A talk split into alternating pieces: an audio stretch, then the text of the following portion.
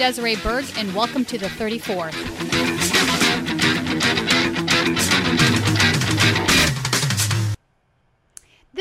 Podcast, we're speaking with Rodolfo Barragan, who is here with me in studio. He is running for Congress as a Green Party candidate in the adjacent district CD40. Welcome, Rodolfo. Thank you, Tina. Thank you for having me. Absolutely. So, I wanted to first open up the conversation and talk about statistics and polling. You have a PhD from Stanford University in uh, one of the social sciences, sciences, I believe. Yeah, psychology. Psychology. Okay, so you're very familiar with polling, statistics, how all these things function.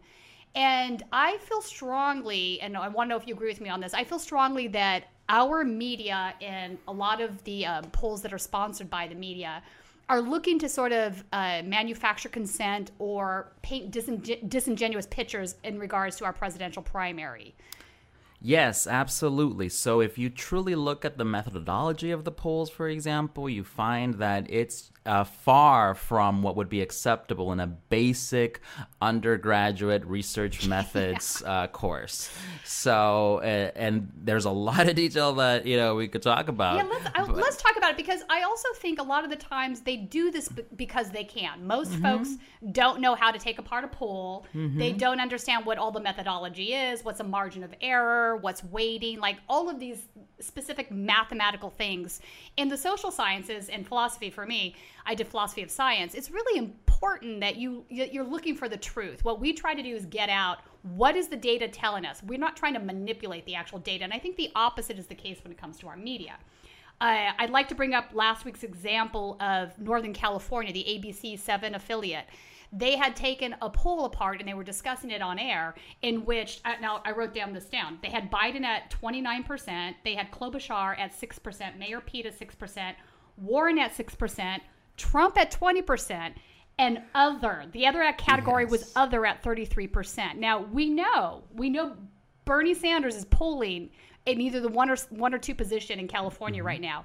Yet instead of separating them out, they separated out Klobuchar and Pete at six percent, and they included Bernie in with probably Yang, Tulsi Gabbard, Steyer. But point being is the, the, the lion's share of that 33% is going to be Bernie Sanders, and they're doing this to hide – how well he's doing. You cannot convince me otherwise. Would you agree with that? Uh, absolutely. So this is a crash course in how to lie with statistics, right? Misrepresent uh, reality. So technically, perhaps what they showed on the TV screen is accurate. Other was if you added up the other options, right. then I get, perhaps they add up to thirty three percent. But of oh. course, that's uh, an illegitimate way to present data Correct. since uh, people actually never said other in the poll. It's just no. they, the pollsters and the they media, added, is yes, they added exactly. it together. The question was, mm-hmm. are you mm-hmm. voting for someone else? It wasn't exactly. that whatsoever. I think that's exactly. a really salient point too.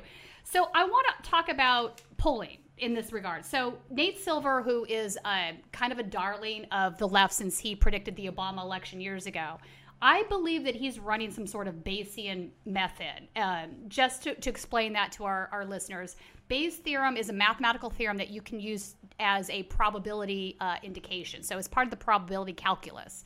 So um, I think a good example of explaining this would be your spam filter in your email.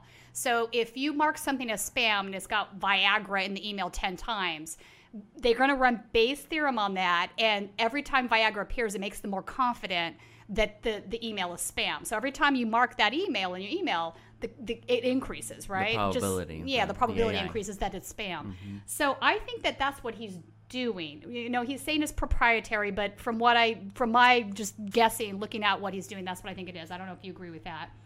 I do think that, uh, well, at, at, um, at his polling uh, organization, his meta polling organization, 538, they uh, have different people that take slight, slightly different approaches, but I okay. but he does seem to uh, buy into the, the Bayesian uh, modeling perspective, which has uh, has some uh, scientific validity. I think the mathematical theorem is yeah, absolutely. Mm-hmm. It's it's it's 100% yes. on par. It's a great theorem. Mm-hmm. But I think what I think I think the more important part of what he's doing is he you have to pick what you put into those things. Given P, like a, it's an if then, like a material exactly. conditional. So I think where, what matters is how your antecedent bias or how you perceive the world, your biases towards something. those matter because when you pick out the percentages of something likely to be true, Yes. it matters on what your opinion is. And I think that's why what he's doing now is so egregious. He obviously clearly has an anti Bernie bias in what he's doing. So oftentimes I read his Twitter now and I find myself laughing or chuckling because it's like, man, you're trading your integrity, your academic respect for what exactly? I don't know. I mean, what are your feelings on Nate Silver? Um, yeah, so part of what he does is that he looks at these polls that are already biased and then he runs the Bayesian simulation, which uh, then makes it more biased, even though it's accurate in terms of the data that it's drawing from. The data itself, the base data, uh, is flawed, and that's. Uh, All right, fair. So let's talk about the base data because I think you're right there. So we see these polls. Say you're looking at a poll from CNN, and the sample size is really small. It's maybe 500 voters, and you're wondering they're they're making they're making um, conclusions about African Americans voting, and they've talked to two African Americans Americans out of this entire poll. So then you go down and you see that they're weighting the poll by five or six percent to try to fix that sample size. I personally think that that doesn't fix anything. I think if you can't have a proper sample to begin with, the poll's going to be flawed. That's just my bar. Uh, what are your thoughts? Yeah, so there is really no excuse for an organization like CNN with unlimited resources uh, to be reporting on polling with uh, 500, sometimes a thousand respondents. Sometimes, that yeah. that's just uh, completely unacceptable in social science, in a political science uh, research methods course for graduate students. That wouldn't really fly. Any graduate student can. Um, Get a little research grant That's and right. get more than a thousand respondents right. for their survey. And in fact, you would be required to. This would Mm-hmm. not fly in grad school at all. If you were, if that was part of what you were doing for your, say, your dissertation or your thesis project, that you're you wouldn't pass go. Exactly. I mean, look at um, there's some uh, polling institutes that do far better polling than what we see CNN Who, do. So for- okay, so who do you think are the best ones to look at? That's a Um, good point. Yeah, so probably the Pew Research Center. Okay. Um, if you look, they actually have all of their data available. Okay. Um,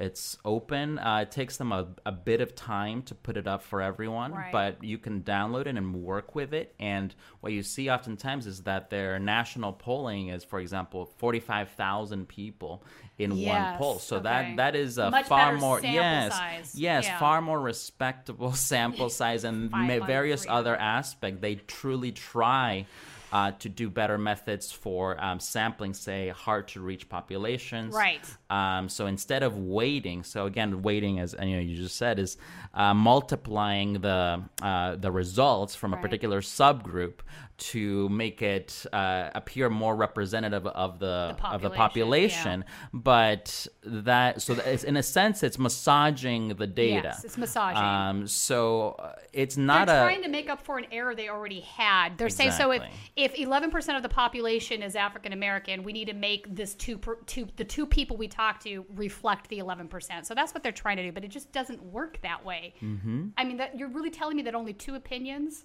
two opinions Exactly. are going to run the gamut of an entire community. Mm-hmm. I mean, that's almost assuming that the entire community is monolithic to begin with. Exactly. It's uh, unreasonable on multiple unreasonable. counts, and again, it's there is no reason what Yeah, the wait. fuck for them The what to. the fuck hang on.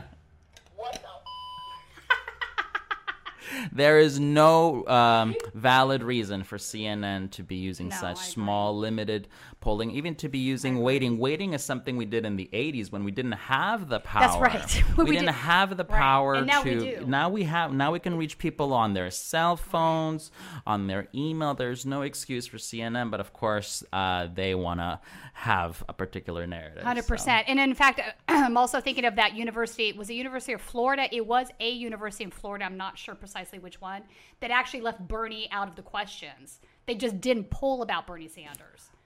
I, And when can- when he got yeah. called out, when the director got called out for this, he's like, "Well, I don't think Bernie can win." That was his reason. As if that's a viable excuse for not doing your due diligence as Yes. a researcher. It's unacceptable. That is also true. So even though that was a university polling, even though you know sometimes we usually uh, uh, are more likely to endorse likely. university polling because it's usually done by Well, graduate think students or professors. right? Exactly, But, but they're getting money from outside sources to E- do this. exactly. Yeah. Unfortunately, um, that well, that's part of why we do need uh, a Bernie Sanders, Bernie Sanders I to win because the universities are increasingly being co-opted right. by private uh, interests, which of course have the same uh, invested interest as the As the fund uh, as, as the corporate media. Yeah, it's the last. It's the last thing that's going away. And in fact, I remember that scandal. Was it two years ago or three years ago, where the Koch brothers had given money Mm-hmm. uh, to economic uh, schools, and they were asking in return for the money for the endowment, they were asking Mm-hmm. to have hiring and firing say on the professors, which is unbearably jacked up. Wait, hang on, hang on, ready? Hi there, I have a quick survey for you to fill out. It'll just take a second. Question one. What the f- Fuck. All right, it's my new favorite toy. Yes. Um. So, so let's talk a little bit about you for a moment. You're now running as a Green Party candidate. I know you were a Democrat for years. Yes. Why the switch? What was the last straw with you in the Democratic Party, or do you just think it's more viable to run for Congress as Green Party? What's your thoughts? Um, well, I, I, taking a little bit of a step back, I think so. I uh, identify as a socialist, so I'm Okay. a socialist. So socialists run in elections um, to uh, put out issues that are very important. Of course, we hope to win, and we work towards winning as much as possible. Like Bernie's. Um, you know, but try winning, uh, trying. Ho- hopefully, he's going to win uh, the Democratic primary and then go on to to win. Um, but of course, uh, we socialists have a challenging time in elections. Um, and part of the reason for that is um, our unfortunate two party system, where Right. unfortunately the Democratic Party uh, has, even though it used to be far more worker uh, friendly, work uh, friendly towards you know the interests of uh, the proletariat, it Yeah. certainly uh, is no longer so. So uh, we need to be able to say that because ultimately we know that elections are going to be very difficult. There's, you know, there's a saying among socialists: you can't really uh, elect your way uh, using the master's tools to break the chains. It doesn't make Yes, sense. that's right. Um, of course, we make an attempt and we get at the issues again. But ultimately, at the end of the day, after the election, we need the movement to keep going and we need the ideas to continue. So, a huge component um, of me deciding to leave the Democratic Mm. Party is because in my area of Los Angeles, as in a lot of California, Yeah. uh, the Democratic Party is the ruling party. They're the uh, ruling elite. They're the they're, exactly, and they're the only party. There's no such thing As a as a Republican, yeah. Republican presence in uh, my congressional district. A Yeah. Republican has not run in ages. That's um, right. So, um, so part of my task is to identify. Uh, the big problem, which is, of course, uh, Nancy Pelosi and her corporate Democratic Party, That's correct. which, of course, thankfully, some people are trying to take it over. Um, but I, I am uh, pointing out that, of course, we need uh, an outside strategy as well. I don't disagree. I, I, I 100% agree with this inside outside strategy. And I think we're unique in California in the sense Yes. that we have the liberal, the liberal part, which is the neoliberal, the wealthy uh, democratic elites, and we have a really robust progressive left in the state. So you're correct on that. So to me, this is a safe zone. Plus, we have a semi open primary. I think, uh, you know, here in District Yes. 34, we had Ken Mejia, who ran as a Green Party candidate.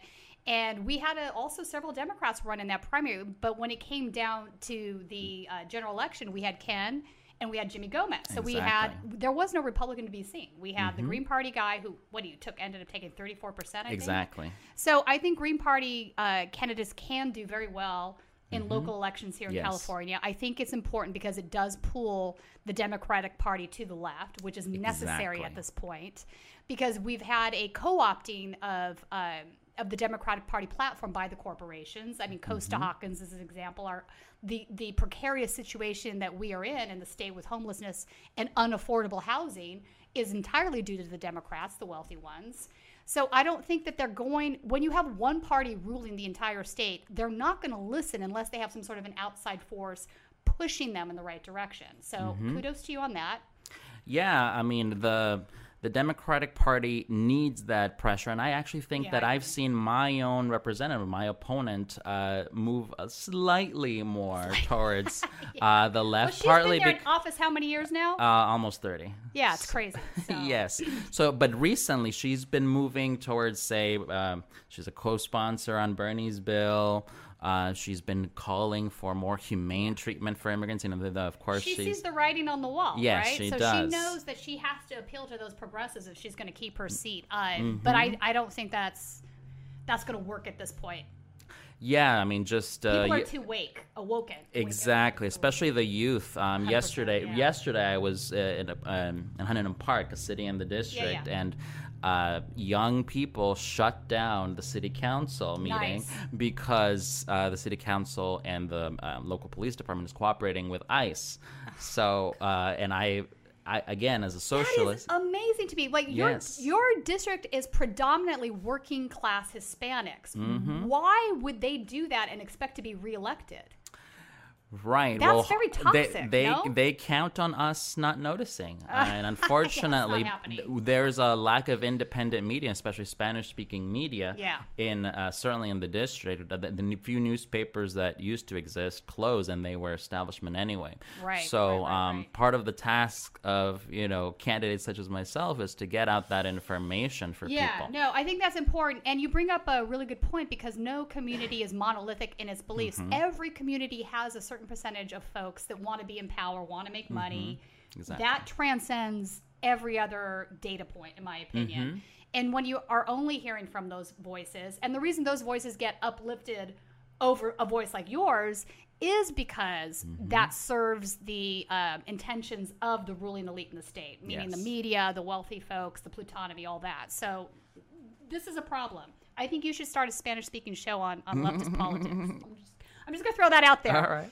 Um, I want to talk a little bit about your campaign too. Um, so you were at the anti-war protest uh, two weeks ago, where you gave this fantastic speech, and you delivered it both in Spanish and English, which, which was great. I think this is really helpful because a lot of candidates are not capable of doing that.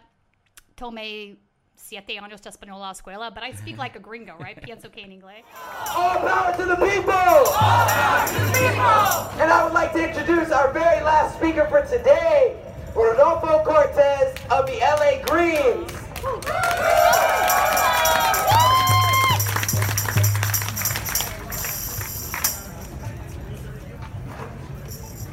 All power to the people! Yo soy mexicano. Nací en México. Uh, me naturalizaron. I was born in Mexico and uh, I became a naturalized citizen. And people ask me, ¿por qué estás en esto? Why are you doing this? Why are you going you know, to take your Saturday, tu sábado, a protestar algo que está pasando tan lejos? It's very, it's far away, people are saying to me. Well, you know what? No, it's actually right here.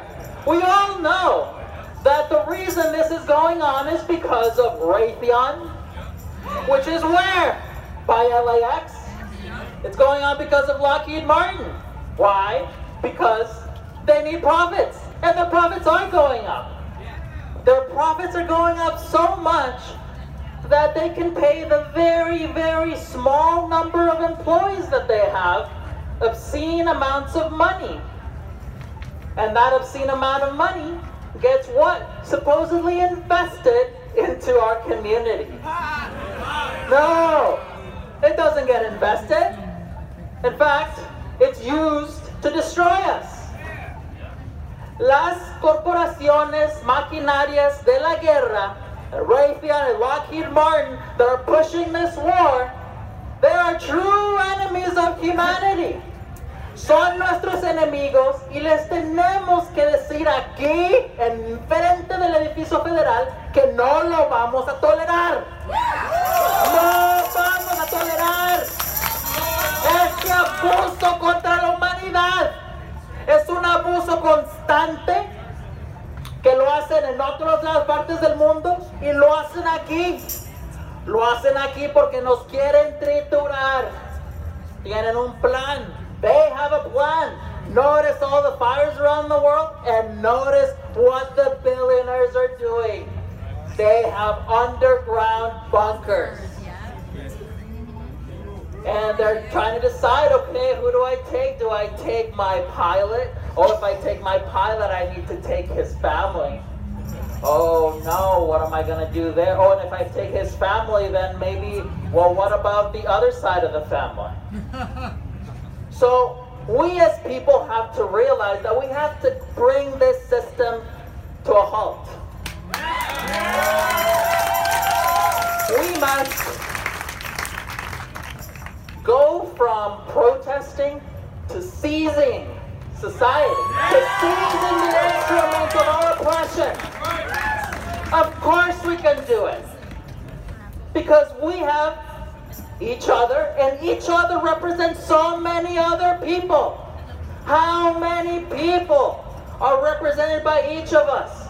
Probably dozens in our immediate circles, hundreds, just a little bit far extended. We're talking about everybody. We know that we have class enemies that are working overtime to figure out how they will escape to their hideaways while the bombs drop, while the fire rages. But we are, what are we? The answer. Answer Coalition. When I was in high school, I was inspired by uh, the Answer Coalition. You know, they, they were protesting the Iraq War. I was pretty young. And now we're still here. And you know what? Last year, why did the coup in Venezuela failed. It was the Answer Coalition. So many people showed up. The bourgeoisie media, the New York Times and Washington Post covered the protest here in downtown LA and the one in New York. And they had to answer to the fact that we were speaking the truth. The truth that the billionaires are trying to destroy our society and societies abroad. But to that we say no more! No war with Iran! Porque el pueblo que está unido nunca más va a ser vencido. Fíjense en todo lo que está pasando en Latinoamérica. Y cuando nosotros nos podamos unir como grupo de esta área y unirnos con los otros grupos oprimidos por el imperio estadounidense, vamos a triunfar. The people united. will never be defeated. The people united. Will never be defeated. Thank you to the Answer Coalition. Everyone needs to bring a friend to the next one. Hey. So tell me what drove you to go and make this speech. Your foreign policy is very much for getting rid of regime change wars, creating some sort of a peace department. I, I think all of the Tulsi Gabbard ideology. Yes. So talk us a little bit, talk us through a little bit about your foreign policy platform and what motivates that. Well, I am first and foremost completely opposed to the military industrial intelligence complex. Uh, this is because this is actually an arm of the state Yeah. and the private industry that has completely co opted and uh, is actively destroying our lives. Um, ma- I mean, many uh, people unfortunately have not quite noticed, but you know, uh, any person within the United States, right, can be taken by the military and they can be locked away. That is something that can happen. No, We're not. It's it's unclear if it has happened, but that's It that law is. has. It probably I mean, has, look- and the law is in the, the books. Obama drove de- yes, down the an American citizen in a foreign country. So Exactly. I, I, I would, I would almost guarantee that this has probably happened, and we're just not hearing about it. Yes. Um, That's so not conspiracy theory. Mm, no, That's no, just- no. That's, that's Uh, ingrained by the Patriot Act. Yes. Uh, so we need a foreign policy of peace, and of course, um, external peace. Uh, comes from internal peace. So, yes, of course, we need to establish the Department of Peace and Well-being. That means both here uh, at home and abroad. We need to correct all of the horrible uh, actions that our country has committed. In the same way, you know, people's makes uh, you know we have to make amends for everything that has been done in our name. So in this case, in the in the protest uh, from um, a couple weeks ago, uh, you know our horrible uh, president uh, used the money given to him by the Democratic Party in the Congress uh, to go assassinate um, a foreign um, leader. so right. th- clearly, that's that's just outrageous. We should not be assassinating No. uh, a foreign leader. No, especially since it turns out he was actually going to Saudi Arabia Exactly. to negotiate a peace deal. So that is Exactly. so egregious. Yes. So, and something that I really try to emphasize, uh, say in talking about this in my district, Mm-hmm. in the race, is that sometimes people divorce um, the U.S. war making, uh, U.S. imperialism from what's going on at home. But of course, it's not divorced. all- it's so no, extremely related. interrelated. It's just that people may not quite realize. it. I'll give How you many? Um, yeah. How many in your district? You have a large amount of military companies, yes. industrial companies. Yes. Do, do you, am I wrong Exact- on this? Okay. No. Raytheon, I believe. Uh, we have a lot of subcontractors for Raytheon. Oh, okay. Okay. So uh, Raytheon is just outside of the district, um, but we make, um, especially the community of Paramount. It's one of the cities in Yes, the district, one of the suburbs. Um, it has a lot of factories that weld. Oh. Um, products for the fighter jets, for uh, for Raytheon, for Lockheed Martin, um, and Boeing. So of course, Mm. and Boeing, yeah. Yes. So one of the huge local issues there is actually the pollution because guess what? When you have a factory welding this type of material at high temperatures, producing A lot of uh, pollution. component, yes, it, it it's horrible for uh, human health, especially for 100%. for children. And the lung cancers start developing. It's uh, So this is why Mm-hmm. Bernie Sanders was trying to make the point at that debate two weeks ago when asked about climate change. He wanted to talk about what you're talking about right now, and he was cut off by the moderator who basically said, "Can you stick to the topic?" And he's like, "I am talking about the topic because he's right. All of these plants, Mm-hmm. environmental um, justice is an actual thing because these plants are always put into communities of color." Or into poor communities. This is not a crazy thing to be saying. So, of course, these communities are adversely affected at a higher rate. Exactly. I mean, I I think. uh, mean, you know, Yes, it's all. I mean, um, too many politicians, especially in the Democratic Party, they like to uh, corral issues into Yeah. these little tiny boxes and treat them in an isolated way. yeah. Thankful. So yeah, Bernie was. Um, you know, I think he was defending his no vote right on Correct. the trade deal. Yeah. So. Uh, you know, he said that even though it did protect workers a bit more, which is yeah, slightly debatable. It's like exactly, Ex- a hair better. Exactly. So it's this doctrine of uh, incremental change that the the, the um, It will never be enforced. I mean, there's never been a single labor violation enforced or prosecuted Mm-hmm. under NAFTA. Why would people think that's going to Exactly. change now? Exactly. Yeah. So Bernie was completely right to stand up for and I say agree. that. And hey, he didn't address the climate, which is the number one issue. Um, so yeah, we need a collective, coherent approach.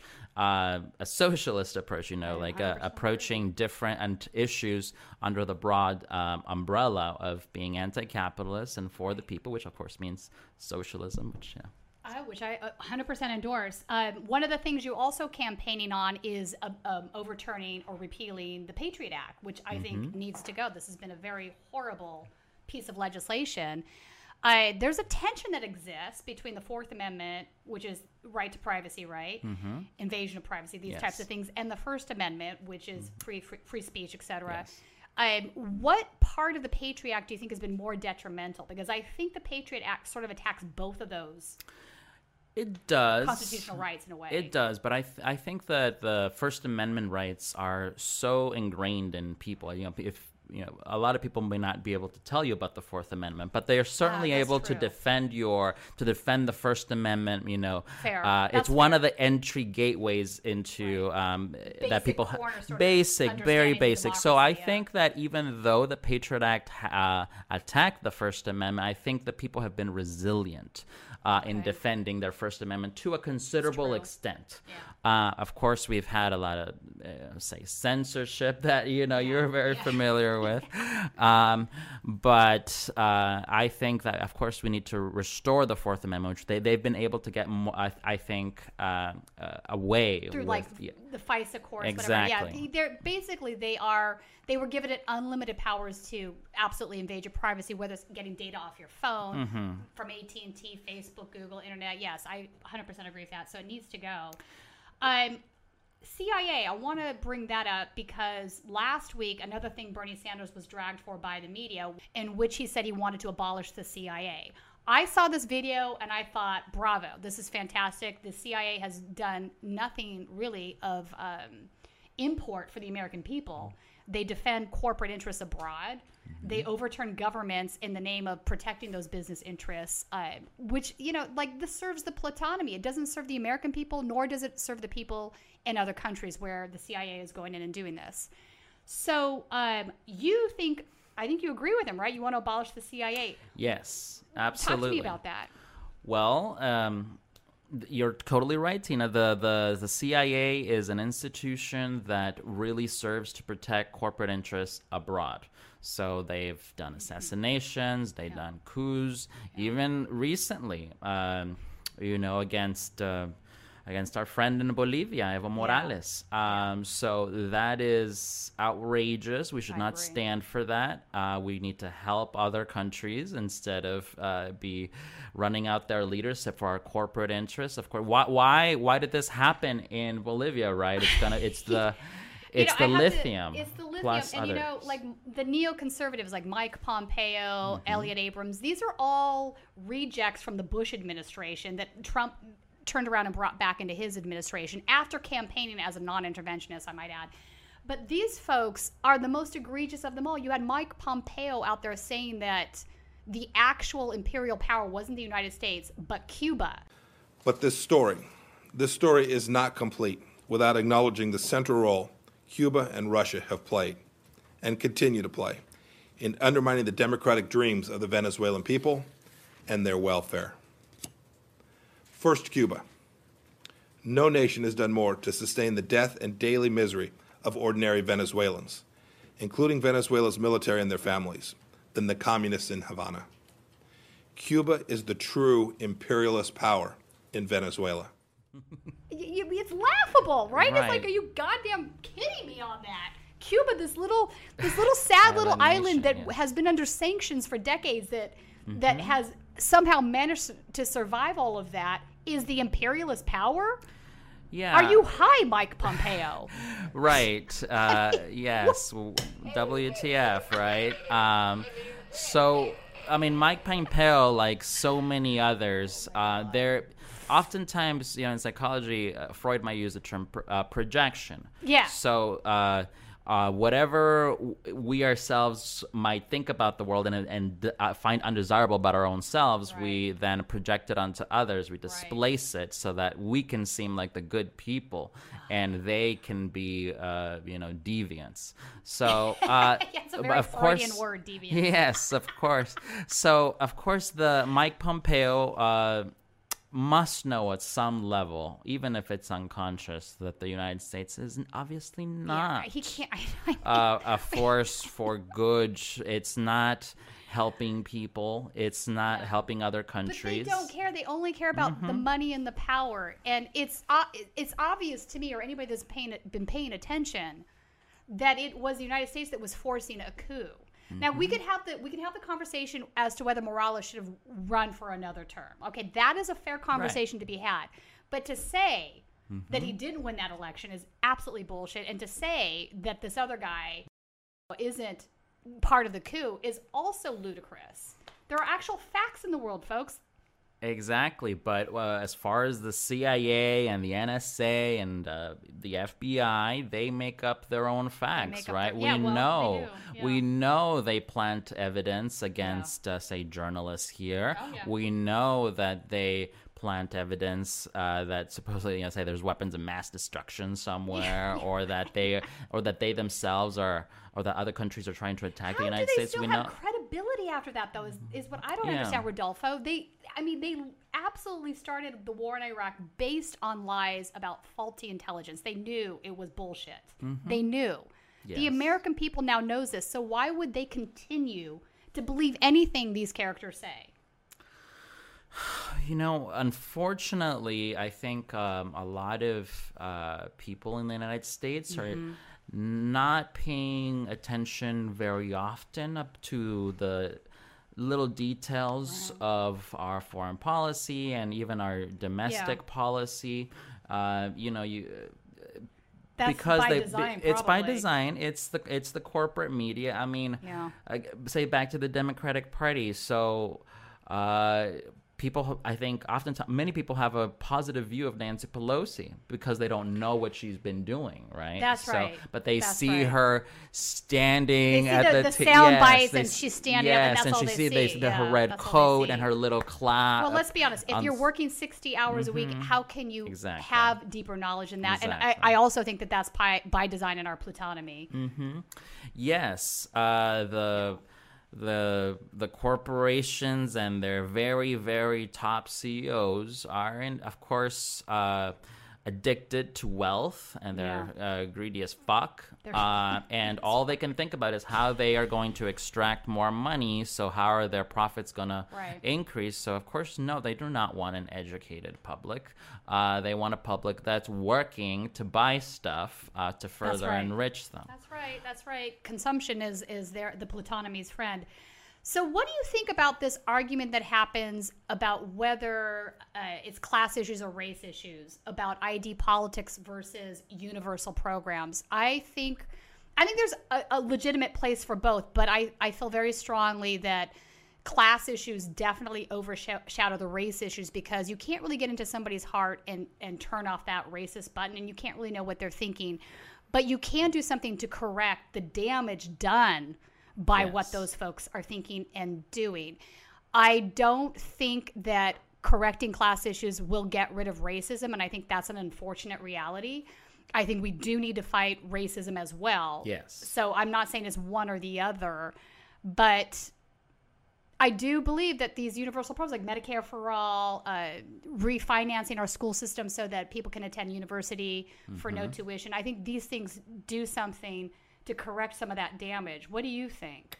Um, I think that we, if we can have a common identity, even though it's uh, a difficult project, but if we can have a common identity, say, uh, as people, as humans, we Mm-hmm. can, in fact, uh, you know, by giving more economic opportunities to Right. everyone, and uh, I do believe in things like reparations. For, Oh, I do too. Uh, for well, there's many communities that need reparations. Of course, uh, the African American, Black uh, community, Native American. It, there's a Yeah. long list. There's a long list of, of white colonizers yes, doing horrible uh, things in the world. Exactly. So we I don't. As a white person, I have to agree with you 100. percent yeah, I I mean, we, we need everyone. We need to help. We need to make amends for everything that we've done wrong to the world, and we need to stop doing more wrong. You know, because. Uh, one of the things that I'm trying to highlight in my race is, hey, um, this what happened with Evo Morales um, and what they try to do with Maduro. That could happen to Mexico's uh, Oh God, yes. president AMLO. It could happen, and, and a lot of people can understand that. Well, it's and happened all it- through Central America. This is not. Mhm, exactly, but they've always left Mexico. You know, they left it left, alone. yeah. They've had their right the, the plan for Mexico that they uh, started in the early 1900s. They even had Right. discussions about Yeah. this. It was to uh, get the uh, the the wealthy kids to come to U.S. universities and then uh, make it so that they would uh, eventually rise into power into the main. Uh, Yeah, they wanted. They wanted. The United States has always wanted to Yes. create a, a plutonomy in Mexico because, it, again, it is, it serves their corporate interests. Mm-hmm. Exactly. Yes, and they have been successful. But notice for, they don't. They don't do this in Canada. Hmm. Yeah, so that that that is, uh, I think, It's more it- it's race. Yes, Of course it's race. Of course it is. Yes, uh, I mean Canada is coming from the.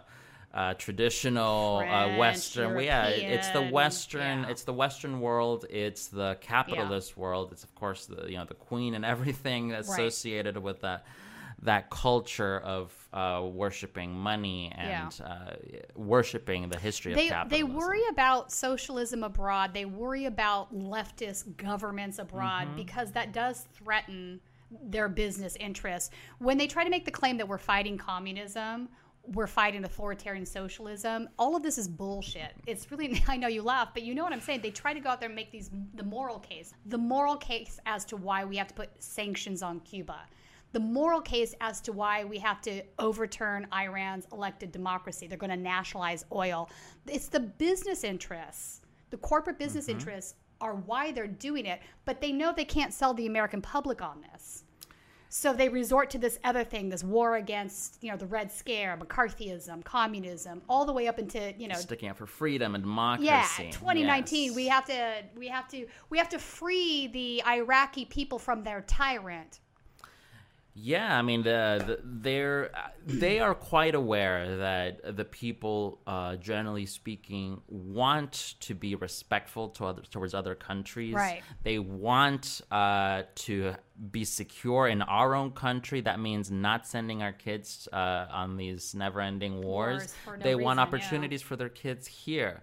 So since they know that, that that's what people would rather do, they have to engage in these protracted um, propaganda campaigns Which that is have exactly now what it is. yeah they've become institutionalized now and that, that's another thing that i would uh, you know if i was elected I, no we need to get the department of defense uh, and the cia out of hollywood. Like they are now essentially Yeah, uh, in that's a fair charge. yes all there's so many superhero movies and shows um, Amazon, um, right, recently collaborated with the CIA for their Jack Ryan Oh, yeah, uh, yeah, yeah. show, and there's many other There's many others. examples. Well, it's Uh, part of forming that entire viewpoint of, of what American patriotism has become. Yes. I don't think our founding fathers would be okay with what we're doing now. And and to view America as anything less than an empire is incorrect. We are absolutely an empire and we're doing empirical bad things in the world. That's just a reality. I think though, I think what's on our side is the internet, social media. I think all of these things are game changers for the public because now they have viewpoints other than what they're going to hear on CNN or MSNBC or Fox. Like that, the the the information has expanded. It's out there. It's just getting it into the hands of the people. I think. Uh, Yes. So the internet, thankfully, has had a result uh, that people now question more, especially uh, young people now. Now that now they research the Soviet Union, they research. Um, you know, why did it fall? Well, partly it was because the United States uh, you Toppled know, it. Yes, Well, exactly. you know, the weird thing about that too is I, in fact, I had this conversation about a month ago where I was talking to some elderly friends that are friends with my parents, and they brought this up, and I said. We would not have defeated the Nazis if it wasn't for Russia. I don't think that that's a controversial Yes. statement. They were offended by this. Offended. offended. And I Uh, was like, I I was kind of, I had a had of a moment. My dad was like, and I'm like, wait, I'm like, I'm sorry, Dad. I know Mm-hmm. you don't want me to get into this, but I'm going to because this is just a reality. We were messing around in northern Africa protecting British Empire and American Empire resources. Mm-hmm. Who was at the front line? Exactly. Unfortunately, a lot of uh, again that goes that's 50 years of uh, uh, propaganda uh, working overdrive. Um, uh, you know, yeah, we we essentially the United States waltz uh, into much Yeah. of Africa against the Nazis. They, Well, I uh, mean, of course, okay, there was fair. D-Day. The Nazis were down but- there trying to steal resources Yes, as of well. course. This is this is absolutely the case. I don't want anybody to think I don't Of believe course, that. yes. But I what I am saying though is in the actual And what are we doing now, I know, right? Same thing. Who are we? Um, so, uh, well, that's just that goes to capitalism, It right? goes to capitalism, uh, is an in its imperialist angle. Uh, result, Yeah. right? The, the capitalists need more and more resources. They need more markets, so they go all over the world. And as as the Nazi, the the German capitalists supporting the Nazis, right? Why did the Nazis come to power? It was because they were supported by very strong corporate interests in Germany and in the right. United States. And that, which always kills me when the right makes these jokes about, well, the Nazis were social. I'm like, no, no, they weren't. They jailed the socialists and communists. That was that is who they went after first and foremost because Yes. that was threatening the workers' right movement that was coming Yes. up post Karl Marx at that time. Mm-hmm. Those were the folks that they initially attacked for the reasons you're talking about. So these folks Mm-hmm. sort of want to revise history a little bit in the sense that it makes them feel better Yeah. about attacking the left if Mm-hmm. they can make these claims. Yeah, it's a gross simplification. Yeah. Um, well, I mean, this is like to me when they say, well, it's in the name, I'm like, so, you know, North Korea calls itself a democracy, Congo calls itself a democracy. Are either of those nation states democracies? I don't think so. Right. So people have uh, different um, uh, understandings of that word socialism because it, it Yeah. because of the propaganda. You know, Yeah, it, the the 100%. propaganda has held that it involves uh, sort of this and that. regime, yeah, which is not true. It, no, I mean, well, socialism. A lot of people, socialism in- has to be is inherently democratic. Of course, because the the, people- democracy owns the mean, mm-hmm. means of productions. That's the base definition of Exactly. socialism. Mm-hmm. But if you tell that to some of these folks, they're like they've never been exposed to that ideology because they don't know. So I, mm-hmm. I sort of do. I sometimes try to engage in conversation with these folks because I think it's a learning point, and of course, eventually they just you know cuss you out.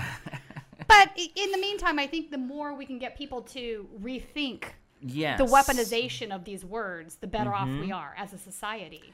Yeah, and you got a lot of other people interested in thinking about it. That's true. Uh, you, you know, for a long time, so uh, Bernie, we were talking, you know, Yeah.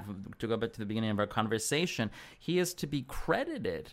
Uh, Yeah. it- for the rest of history, for bringing back the word socialism in a, In a positive way. Yeah, to agree, the United uh, States. Yeah. Uh, and you know, some people criticizing him on this and that, but the point is, he is bringing back these ideas, and we, and even if we do uh, analysis of history, we can see that a lot of the things that people love, where are they coming from? They're coming From from, socialist past ideology, that's socialists, right. yes, past socialist Yep. struggles, Yep. uh, and the you know socialist organizers, political candidates, right. elected officials that were socially inclined. That's right. Uh, they instituted things like the weekend. That's right. And they got 40-hour work y- weeks, yes, like and they that. got rid of uh, child labor That's right. and introduced this whole idea about you know children should be in schools and it should be free. Yep. In the same way that we're introducing the idea that okay now we should have health care and it, These it are should be free. social. Yes. Well, you know, it's it, it- from a historical perspective. It was also um, always fascinating to me that FDR chose to use the word liberal as opposed to socialism. And if you go back and Yeah. look at the conversations that he had within his administration on this, the reason was they were worried if they used the word socialism, the American population would outright reject these ideas because of the way these terms had been weaponized so effectively by corporate America. So they went with this more. Um, wrongly termed because these things are not liberal Yeah. whatsoever. Liberal ideology is in general Right. Mm-hmm. laissez-faire. It's the opposite. Yet here we are, all these uh, decades later. I understand why he made those decisions. However, it didn't help. it didn't help. It it, it, it he was able to at least get these things passed. Yes, and it harms the dialogue because I- I, I mean, agree. You know, we say we're talking about polling. One of the things that pollsters ask is, "Are you a conservative or are you a liberal?"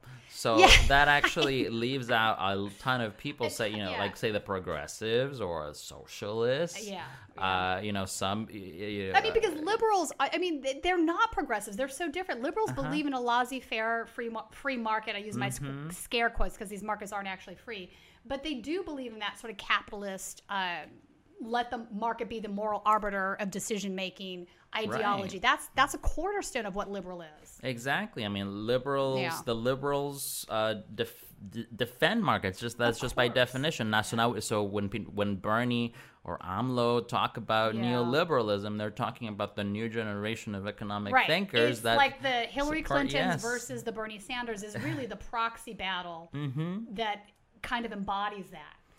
Yes, Yeah. and thankfully it had it did come to the forefront of the national conversation. I think that uh, you know, say in 2016, a lot of people were still not quite sure what Bernie was talking about, but I, Right. now it's Now it's, it's incredible that.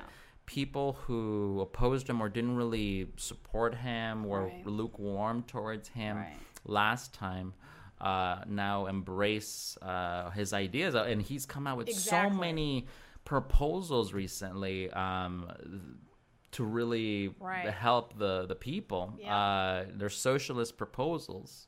And you pretty much agree with this platform. I know you're for Medicare for all, uh, Yeah, I'm Green for- New Deal. Exactly. I'm for his platform and then some. And then some. so yes, because you are more to the left. I love that. So, in your um, opinion, what is the most pressing problem that we have in California?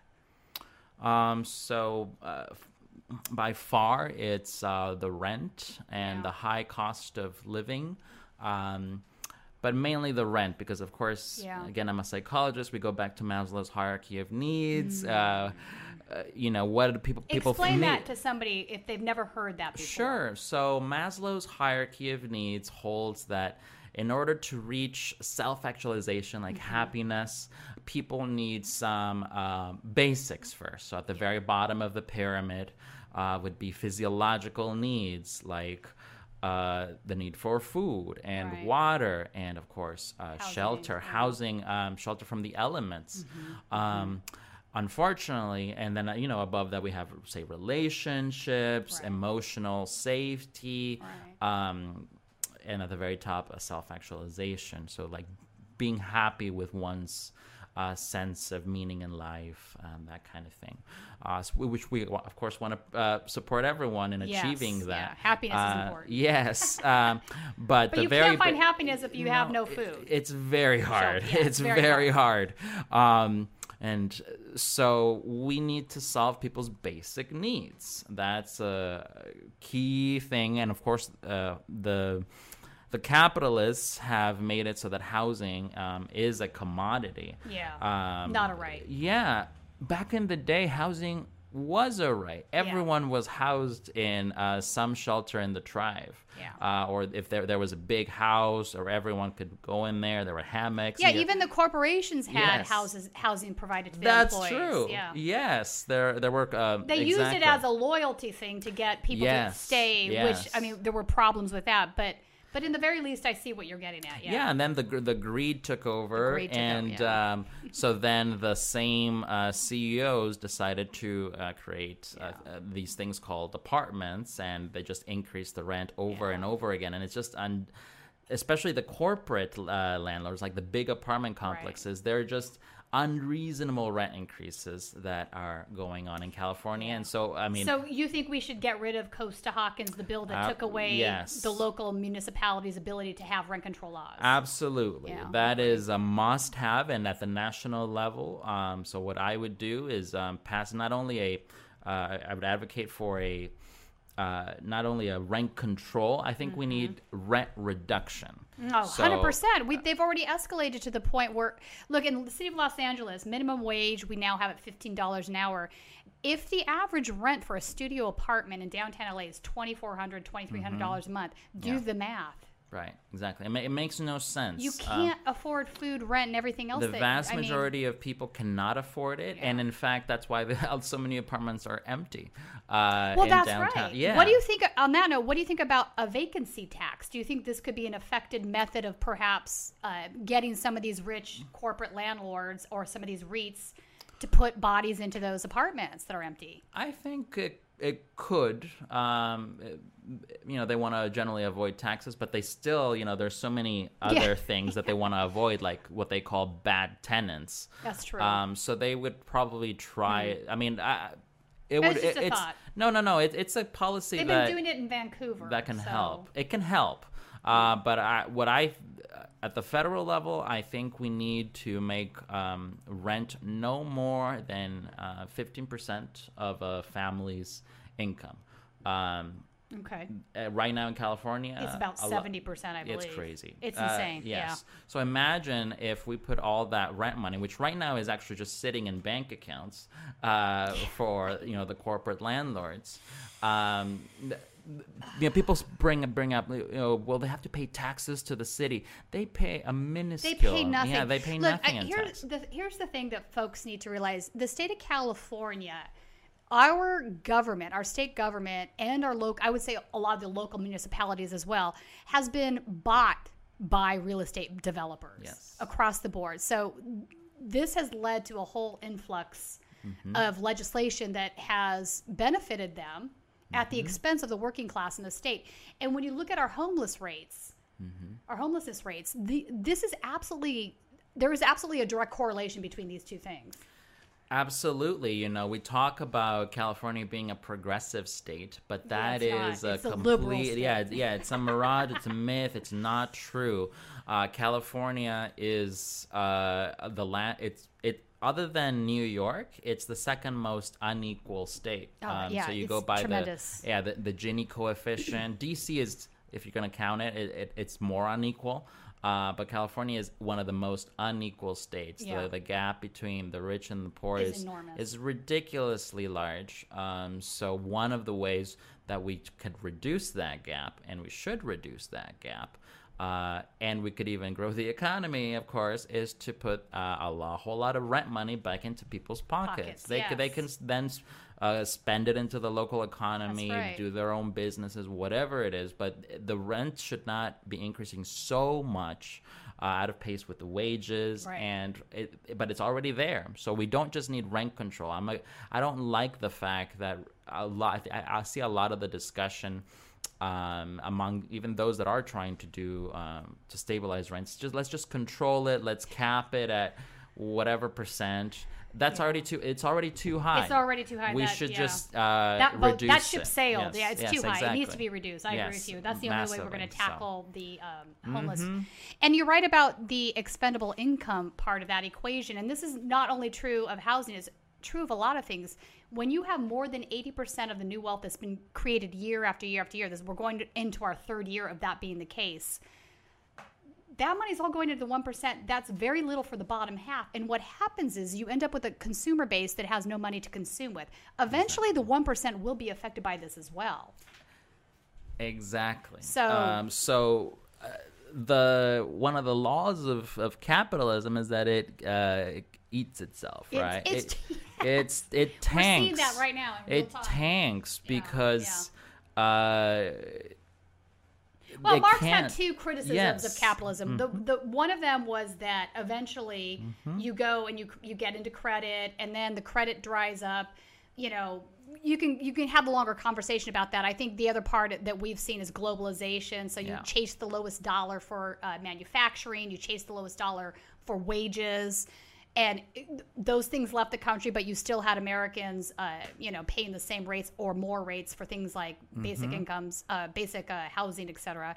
So we we're at that point now, that, but there's no more credit to be had. There's no more globalization to be had. Exactly. We've literally run the course of things that have made consumption possible. Mm-hmm. So Karl Marx's point was like, eventually you run out of consumption, and when that happens, the whole thing collapses because the capitalists rely Yes. on the bottom classes to consume. That's what drives. That's the engine that drives. Mm-hmm. fundamentally predatory. Yeah, hundred percent. It is fundamentally uh, predatory. and it it kills. it simply uh, kills the working class. And you know, a, a while back, uh, I wrote this essay Oh. uh, that was about aliens and why don't we don't see aliens. And increasingly, people, uh, I think, are agreeing with me. That, You know, aliens.